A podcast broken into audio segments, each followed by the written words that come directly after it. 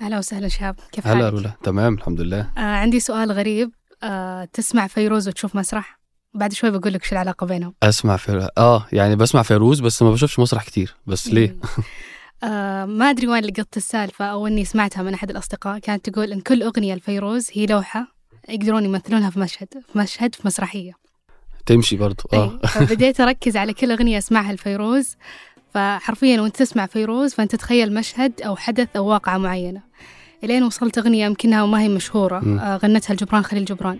كانت تقول أغنية أنه أولادكم ليسوا أبناء لكم أولادكم أبناء الحياة. أوه.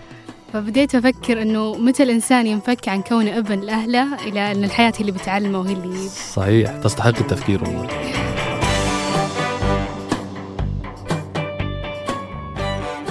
ده بودكاست الفجر من ثمانية. بودكاست فجر كل يوم نسرد لكم فيه سياق الأخبار اللي تهمكم معكم أنا شهاب سمير. وأنا رولا عبد الرحمن.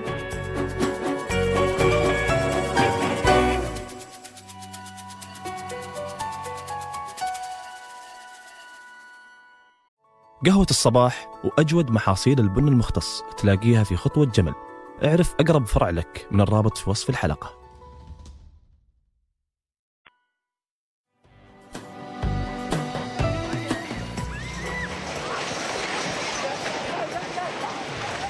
مباني ضخمة وبيوت وأحياء سكنية مدمرة. صراخ وبكاء وصدمة على وجوه الناجين. هذا مشهد من المناطق اللي شهدت الزلزال المدمر واللي ضرب جنوب تركيا وشمال سوريا في 6 فبراير من هالشهر. وخلف وراه بحسب آخر الإحصائيات أكثر من 9500 قتيل وآلاف الجرحى. وبحسب الخبراء بلغت قوة الزلزال الأول 7.8 درجة وتبع زلزال آخر بقوة 7.5 درجة في وقت لاحق من نفس اليوم. ومن ثم عشرات الهزات الارتدادية القوية اللي شعر وحس فيه الناس في لبنان ومصر والأردن. وأعلن الرئيس التركي رجب طيب أردوغان حالة الطوارئ في المناطق اللي شهدت الزلزال لمدة ثلاث أشهر. حتى الآن ما تزال عمليات البحث عن ناجين مستمرة. ولكن من الأمور اللي زادت الوضع صعوبة أن الزلزال ضرب في وقت تشهد فيه المناطق المتضررة موجات برد وثلوج. تتوقع منظمة الصحة العالمية أن عدد المتضررين يوصل 23 مليون شخص. وهذا اللي جعل فرق الإنقاذ تسابق الزمن عشان تسرع من عمليات الإنقاذ. ورغم أن الزلزال ضرب أجزاء من تركيا وسوريا إلا أن المأساة على السوريين على وجه الخصوص كانت أكبر سواء اللي يعيشون بشمال سوريا أو في جنوب تركيا.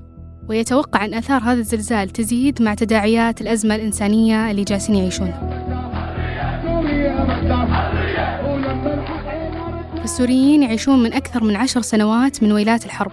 ومن تبعات التهجير وبطش النظام داخل سوريا خصوصا بعد الثورة الشعبية اللي بدأت في سنة 2011 واللي شهدت سوريا من بعدها أضخم أزمة نزوح في العالم. اضطر فيها أكثر من 13 مليون شخص الهرب من البلد أو النزوح في الداخل بما فيها المناطق بشمال سوريا وهي المناطق اللي شهدت أجزاء منها الزلزال الأخير. هذه المناطق تعتبر مركز معيشي لأكثر من 1.8 مليون نازح سوري. وتعاني المنطقة أساسا من سنوات من صعوبات كثيرة منها صعوبة وصول الخدمات الأساسية مثل التعليم الرعاية الصحية بسبب عدم التزام الدول بتعهداتها في دفع مبالغ المساعدات المعلنة. ورغم أن المناطق هذه كانت تعتمد على المساعدات الإنسانية الدولية واللي كانت توصل من أحد المعابر الحدودية من تركيا لأنها أصبحت متوقفة اليوم تماما بعد إغلاق الحدود بسبب أضرار الزلزال الأخير بحسب الأمم المتحدة. والله مرضانين لحد دواء دواء مع الله وكيلك. صدري يدفع معي فتحة بالقلب معي هلكان من جهة ثانية يعاني أكثر من أربعة مليون شخص من قلة الغذاء والأدوية بشمال غرب سوريا وتفاقمت الأزمة بعد ارتفاع أسعار الغذاء عالميا خصوصا بعد الحرب الروسية الأوكرانية.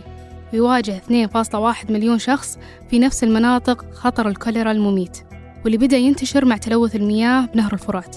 وهو المصدر المهم للناس للحصول على المياه بهالمناطق. خصوصا بعد ما دمرت الحرب جزء كبير من البنية التحتية للمياه. ومن الأضرار الهائلة للبنية التحتية اللي صارت بسبب الزلزال تتوقع المنظمات الدولية أن معاناة الناس تزيد. مع توقعات بانتشار أمراض ثانية لا قدر الله بسبب قلة المياه الصالحة للشرب ومحدودية توفرها. هذا الشيء بدورة بيضاعف من الضغط على النظام الصحي اللي جالس يعاني فعليا من تحديات ونقص في الموارد من سنوات. ومن جهة تانية بيعيش السوريين من أكثر من عقد أزمة اقتصادية حادة سببها العقوبات المفروضة على النظام في سوريا من 2011 وهي عقوبات فرضتها دول غربية كرد فعل على التعامل الوحشي للنظام ضد المعارضة الشعبية. ولكن بحسب الخبراء بيعاني الناس في الداخل من تداعيات العقوبات دي ونتيجة ده بيعيش حوالي 90% من السوريين تحت خط الفقر. وبتمتد تأثير العقوبات دي على الوضع الحالي بعد الزلزال. فبحسب تقارير بتعاني المناطق المتضررة بشمال سوريا من صعوبة في عمليات الإنقاذ. بسبب نقص الوقود وأيضا نقص الآليات والمعدات المتخصصة. فرق الدفاع المدني ومنظمات المجتمع المدني والأهالي آه، يحاولون آه، إزالة الأنقاض من فوق العائلات اللي تحت الركام لكن المصيبة صراحة أكبر. ورغم أن الاتحاد الأوروبي حشد أكثر من ألف من عمال الإنقاذ التركي وخصص معونات إغاثة إلا أنه اكتفى بالتعهد بدعم المؤسسات الإغاثية المستقلة في سوريا. وعلى الرغم من أن في دول عربية وخليجية من بينها عمان والسعودية والإمارات أعلنت عن إطلاق جسور جوية للمساعدات لسوريا أبدت بعض المؤسسات قلقها من أن المساعدات الإنسانية هتواجه تحديات في الوصول للمناطق المتضررة بسبب تجنب النظام السوري إرسال المساعدات للمناطق اللي ما بتخضعش لسيطرته. وبحسب مجموعة الخوذ البيضاء وهي منظمة مدنية مستقلة بتعمل خارج مناطق سيطرة النظام فإن عشرات الآلاف من الأشخاص في المناطق دي أصبحوا مشردين الآن. في وقت بتشهد فيه سوريا انخفاض في درجات الحرارة وبرود الطقس عليها.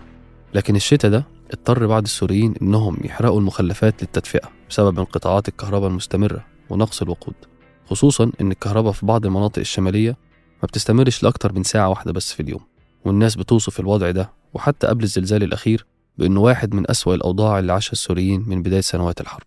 ورغم أن سوريا بدأت تشهد بعض الأمل مع وقف إطلاق النار في السنوات الأخيرة خصوصا مع بداية عملية إعادة إعمار محدودة إلا أن كارثة الزلزال الأخير خلت السوريين يعيشوا حالة طوارئ جديدة. وبسببها أكيد هيزيد النزوح وهتتفاقم الأزمة الإنسانية وهتضاعف تداعيات مأساة القرن اللي بيشهدها العالم من أكثر من عشر سنوات. قبل ننهي الحلقة هذه توصيات لنهاية الأسبوع. السبت بيكون موعد ماراثون الرياض السنوي اللي نظمه للسنة الثانية الاتحاد السعودي للرياضة والتسجيل فيه للحين متاح للجميع. الماراثون بيكون فيه أربع سباقات أربعة كيلومتر للمبتدئين والأطفال وعشرة كيلومتر اللي هم أكبر من 17 سنة. ونص الماراثون والماراثون راح يكون لمحبين الركض لمسافات طويلة بالإضافة للمحترفين. وعلى Netflix للي بيحبوا وثائقيات التحقيقات الصحفية بيتعرض وثائقي مثير اسمه Scandal اللي بيبين إزاي إن العمل الصحفي الاستقصائي الجيد يقدر يكشف الاحتيال المالي للشركة الألمانية Wirecard وعلى Disney Plus يعرض مسلسل Mr Inbetween اللي يسرد قصة قاتل محترف وكيف تتأرجح فيه الحياة من مشاعر الأبوة إلى الاندفاع والعدوانية وكيف قاعد يعيش حياته مع نوبات الغضب المصاحبة له في يوم.